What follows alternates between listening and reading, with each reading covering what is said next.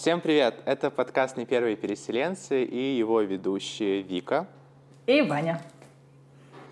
Сегодня мы будем обсуждать переезд в Америку без английского языка.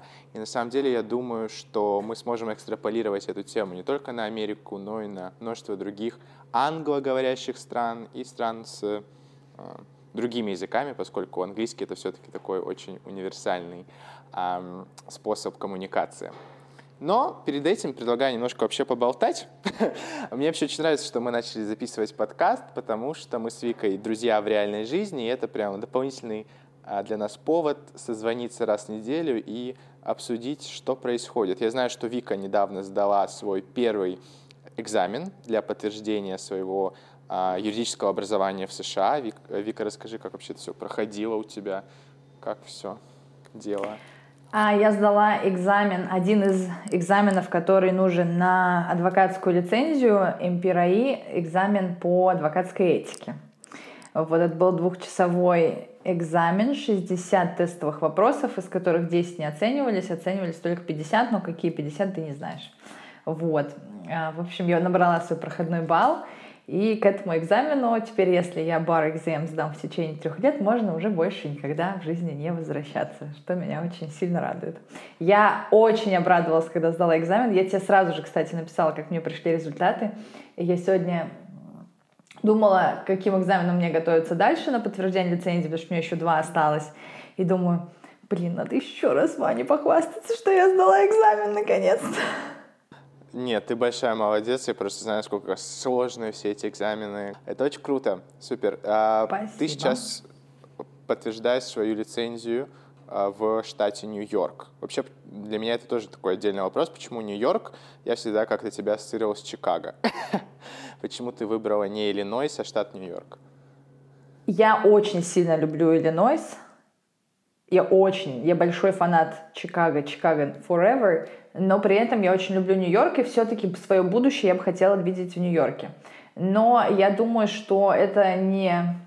Это минимальный фактор, который послужил моему решению, моему решению пойти за лицензией именно туда. Дело в том, что иностранным студентам у тех чей бакалавр был э, не в Америке, на самом деле не так много опций. У иностранных студентов не так много опций. У нас всего после магистратуры, если мы получаем ее в Америке, есть пять штатов, где мы можем лицензироваться. Это а, Нью-Йорк, Калифорния, Вашингтон, Мэриленд и Джорджия. Несмотря на то, что я живу в Джорджии, я бы не хотела здесь жить всегда, из тех штатов, которых я могла выбирать, мне больше нравится Нью-Йорк. Через 7 лет практики можно сменить лицензию на другой штат. Вот, так что, как бы моя жизнь на этом не закончится. Нью-Йорк это возможно не навсегда, это все можно поменять рано или поздно. Как у тебя дела, рассказывай. Как экзамены промежуточные? А, да, у меня закончились мои midterms, а, наконец-то. Сейчас началась вторая часть семестра через э, две недели, через полторы недели у меня каникулы, я улетаю на три дня в отпуск, долгожданный и заслуженный. Я лечу в небольшой город в Ньюкасл, просто тусить у пляжа на океане. Это город рядом с Сиднеем. И изначально планировал на три дня лететь, но потом понял, что мне бы еще в российское консульство забежать в Сиднее а, и с паспортом разобраться своим, с российским, получить второй паспорт. Поэтому я полечу, не полечу, поеду на поезде из Ньюкасла в Сидней, еще в Сиднее, видимо, побуду пару дней, увижусь с друзьями, потом уже вернусь в Мельбурн и продолжу семестр. Ну и работаю я параллельно. Ну, в общем, короче, жизнь кипит. Да, жду отпуск. Как-то так. Окей, давай, наверное, уже подходить к теме подкаста. Это тоже для меня очень любопытно. Вика вообще предложила обсудить сегодня переезд в Америку без английского, я очень удивился, потому что я не понимаю искренне, как вообще можно переехать в Штаты или в любую другую англоговорящую страну, не зная языка. Для меня это что-то совершенно противоречащее здравому смыслу. Поэтому, Вика, передаю слово тебе. А, спасибо большое. Да, я предложила эту тему, потому что я очень много вижу людей, которые не говорят на английском. Причем это не только выходцы с постсоветского пространства, это еще, например, очень много мексиканцев, которые абсолютно не говорят на английском. И здесь мне хочется все-таки сказать, что если переезд в Штаты это сама цель, то есть цель всей моей жизни, грубо говоря, просто переехать в Штаты, не, не, не заниматься здесь образованием, не следовать за какой-то нереальной карьерой, то переезд без языка вполне возможен. Таких людей очень много. Очень много русских магазинов, где можно э, с продавцами говорить на русском. Не только говорить с ними на русском, но и покупать продукты, которые э, нам привычны. Э, ходить по русским ресторанам. Во всех банках есть, крупных банках, есть сотрудники, которые говорят на русском, либо это переводчики по телефону, когда звонишь на горячую линию в банк, можно попросить русского переводчика, сказав, я не говорю по-английски, мне нужен русский переводчик. Русскоговорящие врачи, а, вообще в целом инфраструктура в Америке выстроена для любой общины. Очень много всяких а, мексиканских а, районов, есть русскоговорящие районы. Э, это вполне себе. Очень, очень много людей сюда переезжают, не зная английского, и живут здесь всю жизнь, так его и не выучив. Так что... Это очень целом, интересно, это потому можно. что... Да, да, с одной стороны, я с тобой согласен. Как будто бы можно прилететь в Америку, куда-нибудь в Нью-Йорк, на Брайтон-Бич, быть полностью в русскоговорящем комьюнити и вообще не иметь никакой нужды и давления для изучения английского языка. Я не до конца понимаю, в чем фишка.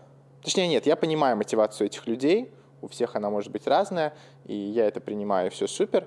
А, но лично мне кажется, для себя это немножко странным форматом, для чего лететь через целый океан, чтобы просто жить в том же самом мире, в котором ты был и ранее.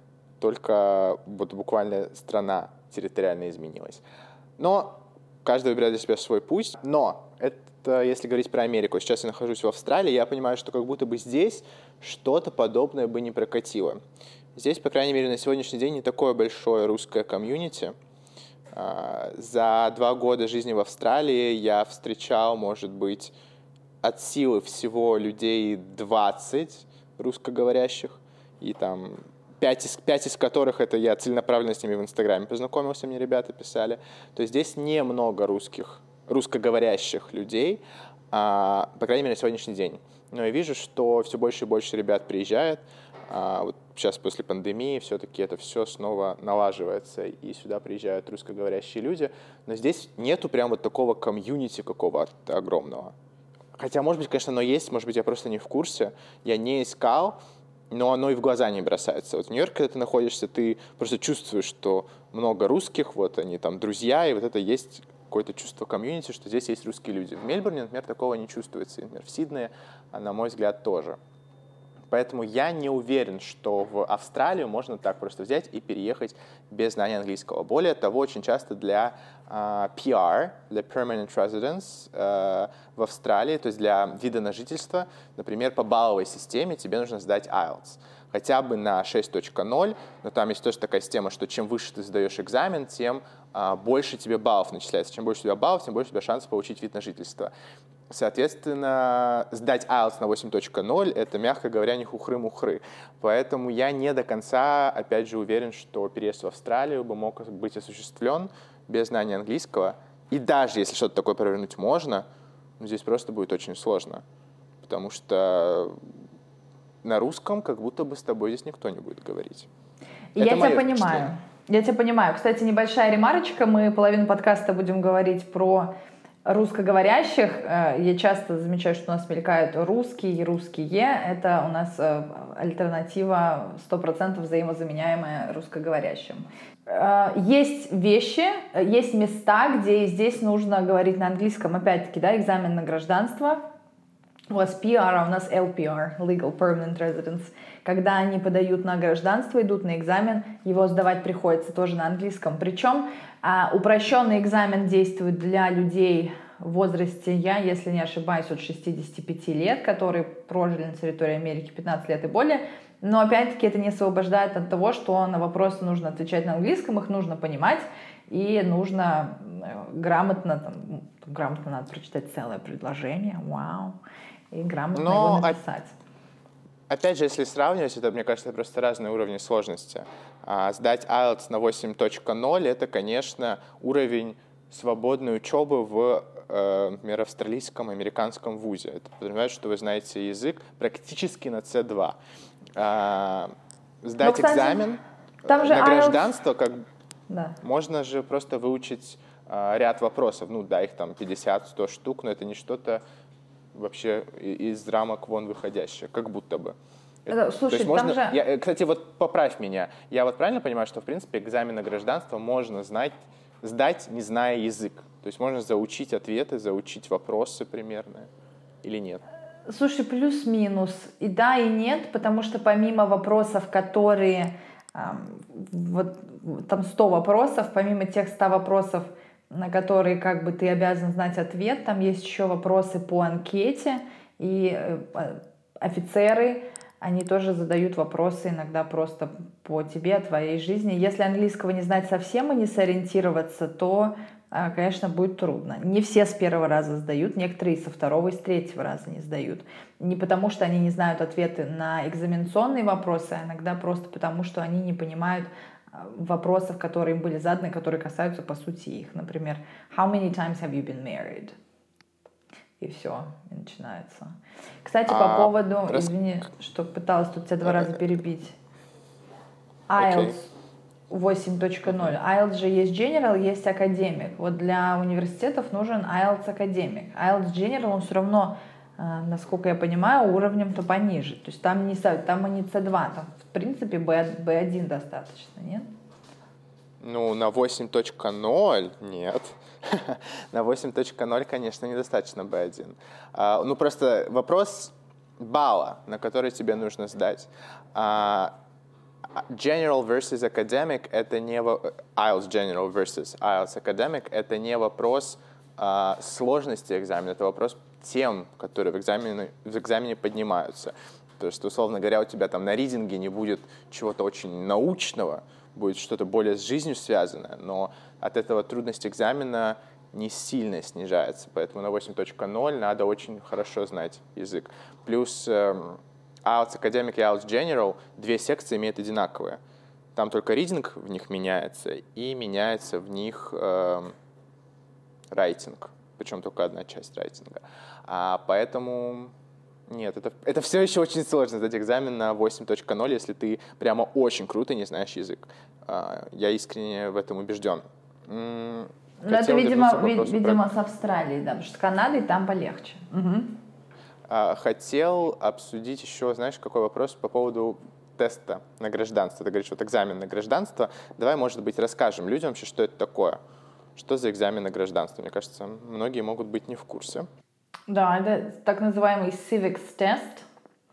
Это 100 вопросов, они разделены по темам на госустройство, географию, историю Америки. Это вопросы из разряда кто первый президент Америки? Кто отец Соединенных Штатов? Какой верховный закон на территории Конституции? То есть какие-то основы а, знать надо. Обязательно у меня как раз а, недавно Но, father-in-law наверное, нужно... Сдал успешно. А, о, круто. Супер. То есть он уже сейчас будет гражданином, получается. Уже все. Все, он гражданин. Отлично. Поздравляю его. Да, но, в принципе, наверное, нужно отметить, я не сдавал этот экзамен сам, пока что. А, экзамен на гражданство Соединенных Штатов Америки. Но я смотрел много видео про это, потому что мне было искренне интересно, еще в школьные времена, когда это все смотрел. А, на мой взгляд, уровень вопросов — это что-то типа седьмой класс уроки обществознания. Ну, какой главный закон государства? Конституция. Кто первый президент? Я согласна с тобой, там вообще нет ни одного супер невероятного вопроса. Все вопросы — это реально курс обществознания 7-8 класс. Там, там ничего сверхъестественного нет, там не спрашивают каких-то правовых тонкостей, там все, а, по крайней мере, вся законодательная база вертится вокруг трех документов. Это Конституция, несколько поправок, то есть основные, которые касаются freedom of speech and freedom of religion.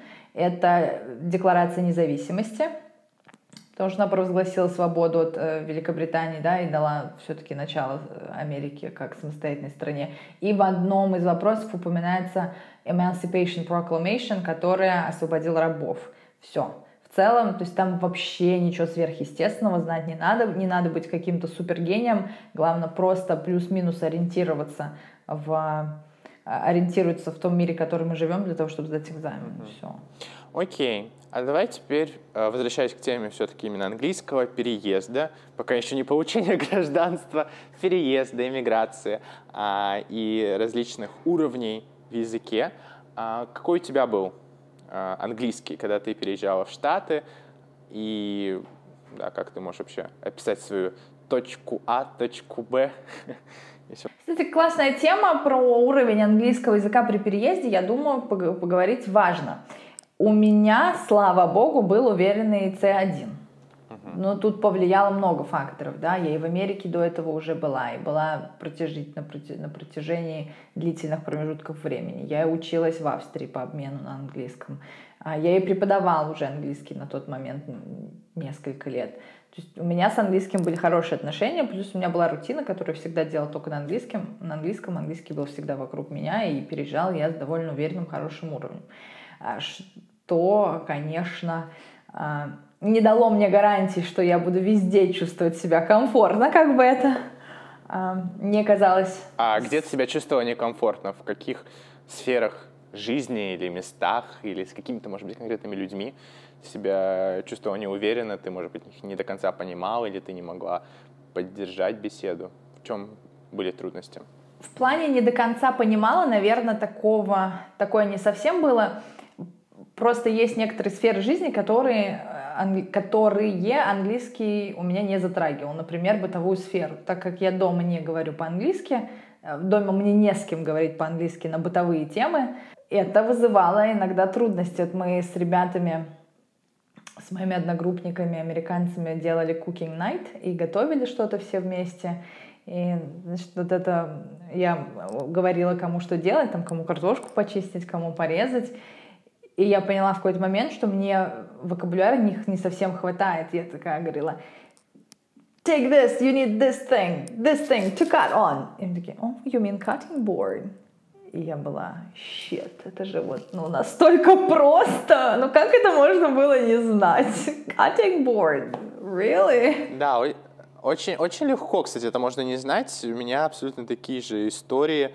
Э, первые там, два года после переезда из России я постоянно учил все эти бытовые слова, начиная там, у меня, например, начиная там от calendar, это я помню, как сейчас я это выучил во второй свой день в Нью-Йорке, что calendar — это дуршлаг.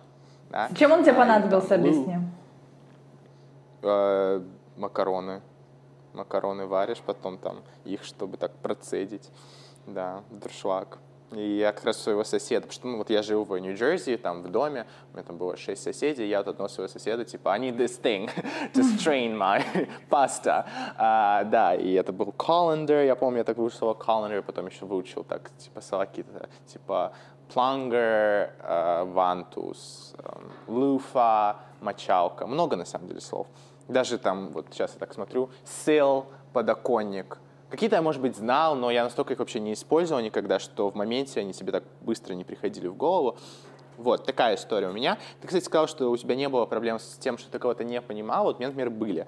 А, опять же, потому что, возвращаясь к истокам моего а, переезда. Я продолжительное время жил в Бруклине, причем вот не в русском таком Бруклине, а прям американском.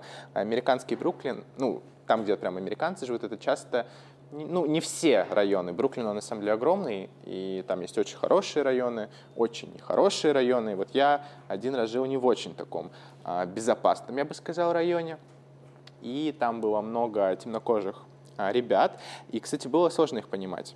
А, есть у темнокожих а, я не знаю, это у какой-то группы, я не знаю, с чем это связано, но вот есть определенная группа именно темнокожих людей, и у них определенный акцент.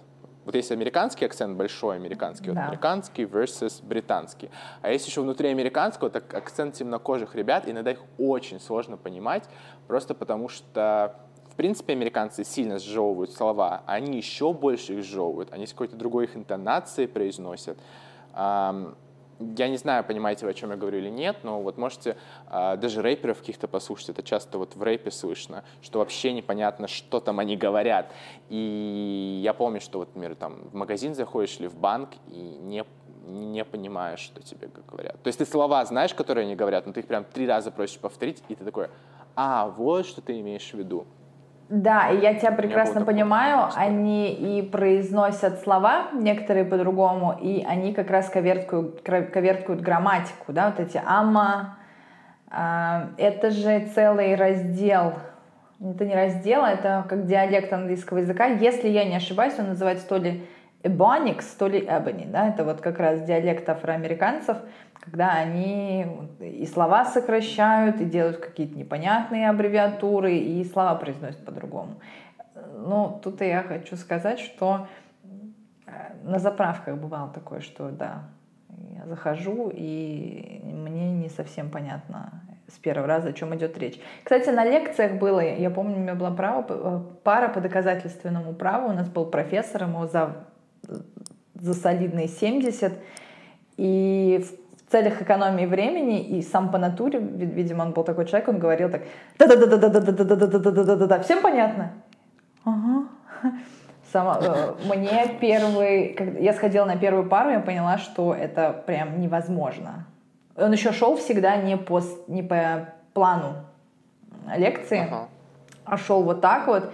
И я, ну, я первые две пары, я просто не могла понять, как начав там на первой странице, мы могли к концу пары оказаться на 359 он такой, а теперь откроем вот эту. И потом ду ду ду ду ду ду ду ду Я просто, у меня не получалось. Потом я нашла лайфхак. У меня через дорогу от университета, а, кстати, ты, ты же видел, там есть эта забегаловка, была мексиканская. У меня как раз перед этой парой был час свободной я ходила, брала себе маргаритку, и после маргаритки я шла на пару, и вот с третьей пары я начала понимать все, каждое слово. Интересно. Мне наоборот, у меня алкоголь замедляет э, действие, работу мозга. Поэтому интересно, что у тебя так. Нет, я бы так не смог. Я бы, я бы еще бы сильнее бы потерял себя, вообще потом уснул бы где-то бы на последней партии а в какой-то момент. А, но вот ты сказала про то, что американцы коверкуют слова, но ты имела в виду, что они сокращают, да, какие-то вещи? Да, афроамериканцы очень многие сокращают, да. Я про это говорила. Ну, сокращение это, это еще ладно. Это, в принципе, не противоречит правилам языка. А это просто разновидность того, как мы можем общаться. А бывает именно такое, что носители говорят неправильно. И носители допускают ошибки. И мы просто часто, вот мы с Викой преподаватели по английскому, и мы часто видим других преподавателей, а, например, в Инстаграме, которые говорят, там, вот носитель бы так никогда не сказал, или носители говорят вот так. И всегда мы носители языка как будто бы возво возводим на какой-то пьедестал, что они вот прям то, на что нужно равняться. И, конечно, это так, но при этом сами носители – часто говорят неправильно, часто делают грамматические ошибки, как и мы в русском. Мы там неправильно можем числительное спрягать, ударение ставить. Так и американцы, и там, британцы с их языком делают. У меня, например, есть э, любимый рэпер, я очень люблю рэп, я разную музыку люблю, в том числе люблю рэп, а, и есть у меня любимый рэпер американский, его зовут а, Abstract, и у него есть мой любимый трек, называется Corpus Christy или как-то так. Но суть не в этом, а в том, что там начинается весь этот трек с того, что он говорит um, «None of my boys know how to deal with this shit. We was in tour in Europe. I tried coke with this kid». Типа «we was», нужно же правильно говорить «we were», мы были, мы были на туре в Европе. А, суть не в этом. А, в том, что это просто один из примеров, который мне сейчас как-то моментально в голову пришел. Таких еще куча. Не знаю, полгода назад, наверное, вирусилась песня в ТикТоке, не помню, как она называется, Players. Там было типа Girls is players too. Почему girls is, если girls are players? Типа девушки тоже игроки ну, в плане в отношениях. Да? Это вот просто два примера, которые мне сейчас только что пришли в голову. В жизни такого еще больше. Они там неправильно говорят сравнительную степень прилагательных. Да? Они могут сказать типа more easier или еще что-то. Вообще запросто, как и мы в русском. Ты встречалась с тем, что носители не грамотно разговаривают? Да, Иногда. постоянно. Кстати, что-то я такое наблюдаю. Очень часто носители путают э, неправильные формы глаголов, я заметила. И вообще, когда мне говорят, что на носителе языка нужно равняться, это и по некоторым носителям в целом оценивают сложность языка и то, что в языке употребляется, что нет, я говорю обычно ха-ха-ха. Потому что носитель носителю тоже рознь, надо это понимать. Когда ко мне приходят ученики с элементарным уровнем и говорят, что в Америке достаточно знать четыре времени для того, чтобы комфортно себя чувствовать, возможно. Опять-таки, present perfect continuous официантка в, в Subway не будет использовать. Так же, как, скорее будет. всего, и таксист. Да нет. нет. Так же, как, скорее perfect. всего, и таксист, как Present Perfect Continuous. Так же, как и так, таксист. Потому что, как правило, они не, не носители языка, это все-таки по, по большей степени э, иммигранты. И опять-таки, да, то есть большая пропасть между, например, банковскими сотрудниками и теми же адвокатами – в языке, с одной стороны, если на них смотреть, и с другой стороны, если это будут люди там, простых профессий. Потому что им и не нужен, им и не нужен такой арсенал в языке. И там действительно, если приехать туристом и ничего сверхъестественного не делать, да, можно обойтись. Можно обойтись несколькими временами, можно обойтись э, с, с кучей разных ошибок, но если в стране двигаться куда-то дальше, все-таки надо знать побольше, сильно побольше. Ну, Носитель носителю любом, рознь. На самом деле. Да, Одно... как в любом языке, я думаю, что просто э, знание языка, будь то твой родной, будь то английский, французский, китайский, итальянский, какой хотите, это всегда, наверное, знак интеллекта. Да? Мне кажется, часто мы встречаем людей, по одежке в плане того, как они разговаривают. Да, и одно дело, это все-таки вчерашние школьники, еще не поступившие в колледж, другое дело профессоры с 50-летним стажем, которые говорят так, что это... А, слушать приятно. Так все плавится, тает. Думаешь, боже мой, какой язык, какой язык. И там, конечно, ошибок практически не бывает. Хотя okay. некоторые ошибки делают специально. Вот я только что вспомнила ситуацию. У нас на одной из пар по судебной защите я в очередной раз сказала что-то, что не надо сравнивать иностранцев, судебных защитников, с американцами, на что мне мой профессор ответил. I speak English good. И я так на него посмотрела, он говорит, ну я знаю, что правильно сказать I speak English well. Но для тебя я скажу I speak English good, потому что я так говорю 90% времени. Да, да, да, кстати, это тоже то, в чем э, носители часто делают ошибку, кто-то умышленно, кто-то нет. Это как э, у меня есть подруга одна, кстати, даже две. А, ну, мы как-то просто так втроем а, дружили раньше. А, Настя и Ира, если вдруг кто-то, один из вас смотрит это, вам привет. А, и я помню, что на, а мы из школы просто еще а, друзья. И я помню, что нам на уроке русского еще в классе там типа в восьмом сказали, что правильно говорить, произносить а, скучно. Да, мы пишем чн, но это правописание, а произносить правильно шн, скучно. И они постоянно говорили, типа, ну это странно звучит, я буду продолжать говорить скучно. И они говорят, скучно, скучно. А у меня такое, типа, нет, ну, если так сказал учитель, если Лена Ивановна так сказала, надо так говорить. А, поэтому я говорю скучно, и я всех всегда поправляю. Я просто слышу, что и в песнях поется скучно, там и Земфира так пела, и а, группа Буйрак, например. А, правильно говорить скучно и петь в том числе в песнях. Но суть не в этом, а в том, что многие даже это понимают и продолжают говорить скучно, потому что ну вот им так э, приятнее, им так приятнее на, на уши это ложится, просто потому что они к этому привыкли. Да? Или вот с ударениями, с какими-то, такое тоже часто бывает. А, и, наверное, американцы также с всякими good, well и так далее. Окей, мы немножко, мне кажется, уже отходим от темы, Хотя, в принципе, и нет, но давай, mm. э, говоря про английский, вообще обсудим, для чего он нам нужен в жизни, где мы его используем, а где, например, мы пользуемся русским языком. У тебя, например, как это обустроено все.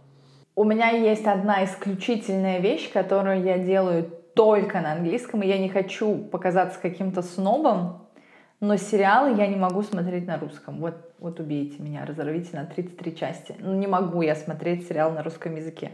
Что в русской озвучке это все, это все так топорно.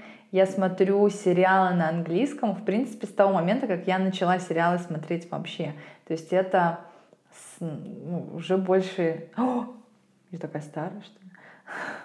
Я уже больше, получается, 14 лет смотрю сериалы на английском. И вот у меня иногда муж включает сериал на русском, и все, я не могу. Я, я ухожу или я ложусь спать, потому что невозможно это слушать.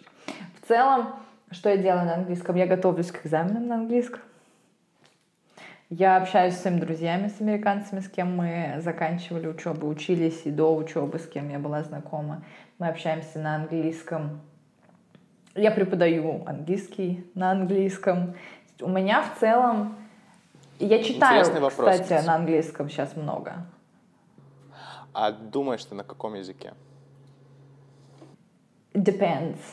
Если я в англоговорящей среде, если я в университете, я думаю на английском. Если я на паре, вышла с пары, я думаю на английском. Если я дома с родными, я думаю на русском и говорю на русском.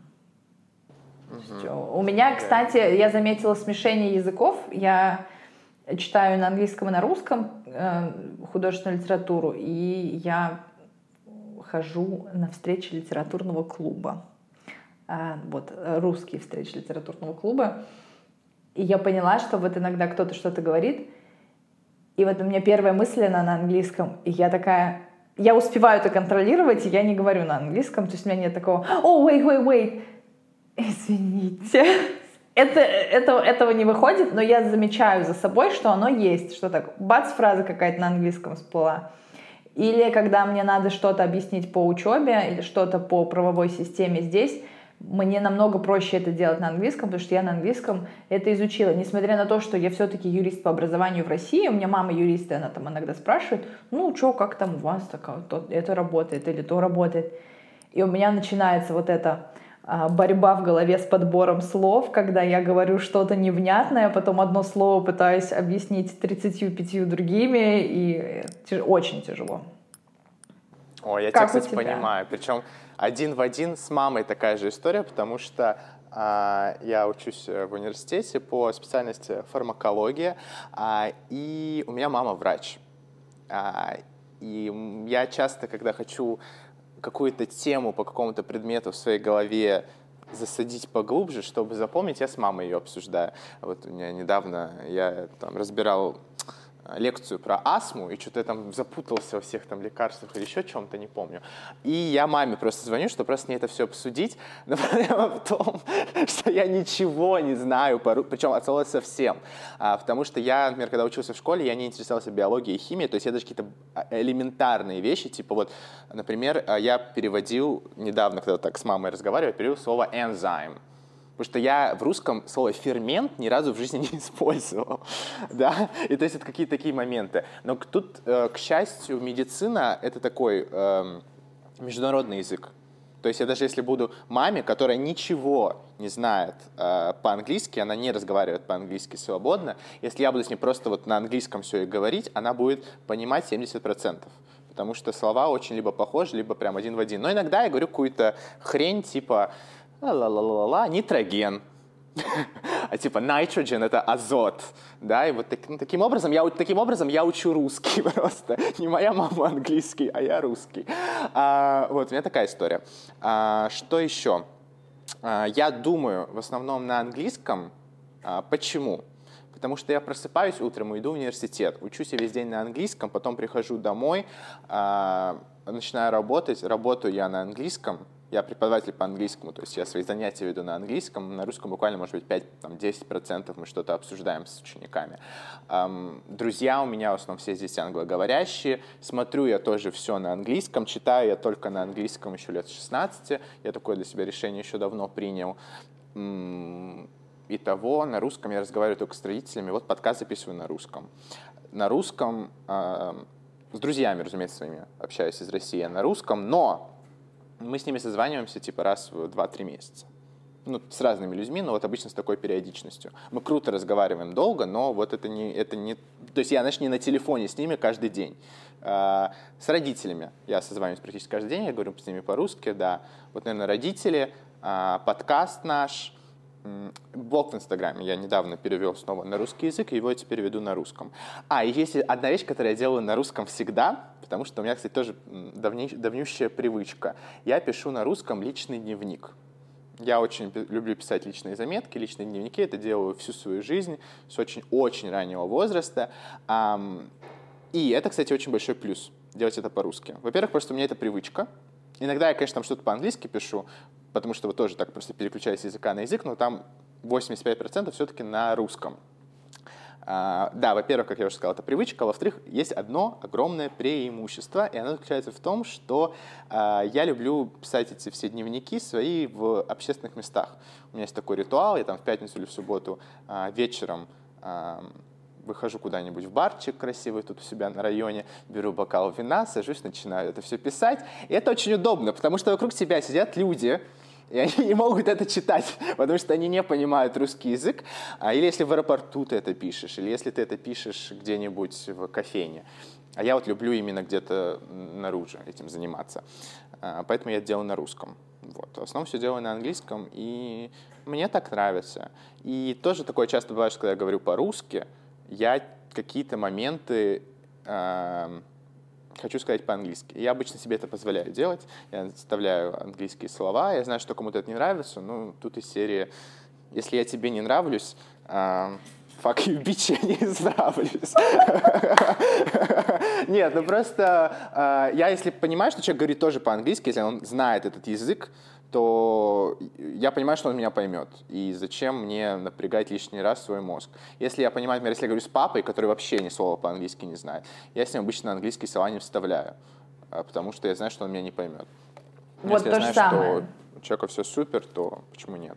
Да, то же самое. С родителями я не вставляю английские слова, то есть я это все дело контролирую. Литературный клуб я там недостаточно, ну, не, не совсем мои друзья, просто посетители, так, такие же посетители клуба, как и я, поэтому я понятия не имею, говорят они или не говорят. Я это воздерживаюсь, но когда я разговариваю с друзьями, я, знаешь, у меня все мои друзья прекрасно владеют английским языком. Кстати, это удивительно, что у меня все мои э, друзья из России, все говорят по-английски и говорят на очень хорошем высоком уровне, я могу спокойно себя не сдерживать, тоже вставлять слова, они там мне потом отвечают. Ну, нормально диалог устраивается. Кстати, и вот вот я сейчас сказала о том, что у меня все мои друзья из России хорошо знают э, английский язык, и вот у меня родился такой вопрос. Есть ли у тебя знакомые за рубежом в Австралии или в Америке, которые не говорят по-английски? Я думаю, я задумался. Мне кажется, что нет. У меня такое ощущение, что все, по крайней мере, мои друзья и знакомые по-английски говорят, причем делают все это очень хорошо. Да, все Да, хорошо знают английский, но, наверное, у меня только единственная ассоциация, которая приходит в голову, это истории, когда ребята переезжают э, за границу, вот у меня в Америке есть такая подруга, а, они переезжают за границу, а там они себе строят жизнь, соответственно, рожают там детей, и к ним приезжают родители. И вот эти родители, которые приехали с внуками понянчиться, они по-английски, может быть, не говорят, либо делают это очень плохо. Вот у меня только такие какие-то ассоциации. Чтобы люди прямо сами переехали без языка, у меня таких знакомых нет, но я понимаю, что такие люди есть. Расскажи про своих. Такие люди есть, таких людей очень много. А, Мне тут до certain extent разрешили поделиться. А, У меня муж в Америке 11 лет. А, Он гражданин Америки. У него с английским не то чтобы прям все очень хорошо. Не то чтобы прямо очень плохо, но не очень и хорошо. Вот это такой, знаешь, уровень выживания, я бы сказала. Э, забавный факт. В целом это ему как бы ни- никак не мешает вести жизнь, потому что дома мы говорим по-русски, на работе он говорит по-русски. Все его друзья и знакомые здесь говорят по-русски. ему английский, в принципе, для жизни-то и не нужен. Вот. Это не А, мешает окей. ему получать лицензию. Вот. Не без помощи, конечно, жены великолепной. Куда ж. Не мешает ему получать лицензии, какие ему надо и так далее. Очень интересно, очень интересно. А теперь я понял, почему ты хотел это обсудить тогда. Ну, я, кстати, не Вот. знал, я просто не знал про твое, я, кстати, не знал про твоего мужа. В плане, не в плане не то, что его, не знал, что он существует, не знал, что он не, э, что у него с английским а, не все гладко, как ты сказала. Окей, но при этом вот ему это не мешает. Окей. Ну, то есть интересно. он может, например, сделать заказ в ресторане. То есть он не просто будет тыкать в меню и с переводчиком сидеть. Он может сделать заказ в ресторане, он может сделать заказ там, в драйв-тру, где угодно, там, купить все, что себе надо, э, задать какие-то простые вопросы. Но при этом, например, посмотреть сериал на английском он уже не может. Ну, то есть Да. с ним не прям все Ну, гладко. ба- ба- сдать, сдать экзамен по праву на английском он тоже не сможет. Но он и не юрист. В связи, ну да, в связи с этим у меня очень много знакомых. А, Я очень много видела людей, которые не говорят на английском абсолютно. Это начиная от молодежи, от молодежи я имею в виду нашего с тобой возраста, ну, заканчивая, естественно, людьми в возрасте, которые сюда переезжают. Например, э, я один раз в аэропорту видела пожилую пару за 60 лет однозначно. Они летели в Нью-Йорк, потому что выиграли грин-карту. Они никогда в жизни не были за границей, вообще не знают слова по-английски, но выиграли грин-карту и решили переехать для того, чтобы а, потом восстановить семью с детьми, сколько бы лет это ни заняло, и обеспечить своим уже взрослым женатым детям будущее в другой стране.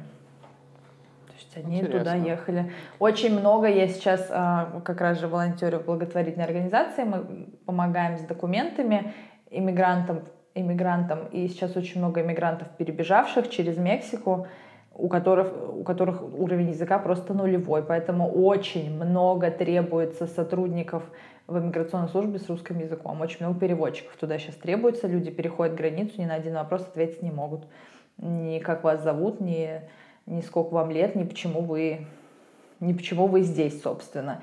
И да, с этим есть трудности, потому что действительно очень много людей не говорят по- по-английски абсолютно. В целом здесь можно жить без английского, поэтому вот я... Многие люди не говорят по-английски. Я вот это сейчас услышал, у меня вот автоматический вопрос в голове. А что вообще значит знать английский тогда? Давай, может быть, как-то определим границы дозволенного. Знать английский язык. Хороший вопрос. Что значит знать, да? Чтобы его знать, его надо выучить. Что значит выучить английский язык? У меня очень, кстати, тебе не знаю, слышал ты когда-нибудь, а, что кто-то говорит, ой, когда я выучу английский, тогда там вот я то-то, то-то буду делать. Когда я выучу английский, если я выучу английский, то... Вот Что значит знать английский язык или выучить английский язык? Я считаю, что выучить английский, ну, почти что, ну, не, не, не в первые лет 10 точно. Что значит выучить английский язык? Я иногда могу сказать, что я и русским-то не особо владею. Сколько, какую массу слов на русском языке, я не знаю. Да, и сколько я понятно, неправильного но говорю на русском языке тоже, опять-таки. То есть, что значит выучить английский язык? Я не понимаю, какая это ступень. То есть выучить это что, это C2 получить? Но даже C2 это тоже не всегда равно, там, я знаю все. Если определить Я какой-то вот... Мгм. Что думаешь? Я думаю, что знать английский, поправь меня, если, может быть, ты по-другому думаешь, это иметь способность свободно разговаривать в большом количестве различных совершенно ситуаций. Это может быть и, предположим, интервью на работу, это может быть и, э, разумеется, что-то бытовое, ресторан, магазин и так далее. Э, это способность учиться на языке, не обязательно в университете, но просто например, читать литературу, смотреть лекции и понимать. Если, по крайней мере, ты в какой-то вот этой сфере своей разбираешься. Иметь возможность э, профессионально развиваться или в плане своих хобби как-то развиваться на английском языке. Это возможность э, грамотно строить предложения. Да, можно допускать какие-то маленькие ошибки, или там ударение не так поставить, слово не так произнести, но и, вот в общем и целом, чтобы это не а, как бы jeopardize, типа, не как бы подвергала опасности, так скажем, понимание того, что ты говоришь. То есть способность понимать и выражаться в письменной и в устной речи, способность учиться на языке, изучать, работать и, да, взаимодействовать с людьми. Я, я, я бы, бы примерно так это описал. В таком случае у меня, я обычно говорю, я обычно многим говорю, что если у вас уровень upper intermediate, то, в принципе, преподаватель английского вам не нужен. Потому что все вещи вы можете, оставшиеся, уже доизучать сами. Вы спокойно можете общаться с носителем языка, и где вам что-то непонятно, спрашивать, а почему ты сказал так, и понять почему потому что вы поймете ответ. Я думаю, что в целом хорошего уровня upper intermediate достаточно для того, чтобы а, себя, в принципе, ни в чем не ограничивать. Да, возможно, для учебы в университете этого не совсем хватит, но в целом для саморазвития этого хватит абсолютно. Да, я бы сказал, что B2, ну, как раз вот upper intermediate, uh, уверенный B2, уверенный upper intermediate, это достаточно, но нужно понимать про язык, любой, кстати, совершенно. Я как человек, который говорит на пяти языках, могу сказать, что язык, он вообще у тебя а, на рабочем уровне только как бы as long as, столько поскольку ты им занимаешься. Да. То есть это не значит, что если ты в какой-то момент выучил английский до B2, до C2, до, не знаю, D100, что ты а, так на нем останешься всю жизнь. То есть это не как велосипед. Один раз научился, и всю жизнь он у тебя а, работает, ты крутишь там педали. Нет, ты им год не занимаешься, он у тебя упал. И как будто ты, может, даже его как будто никогда не учил.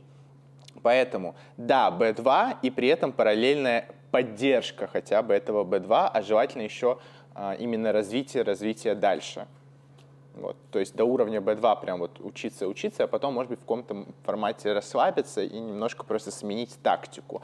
Да, да. может быть, меньше там прям учиться, как за столом сидеть, и больше вот а, просто сериалы смотреть, читать что-то. В этом плане языки это круто, потому что их можно связать со, с любыми своими хобби и учиться очень таком расслабленном формате, очень приятно для тебя.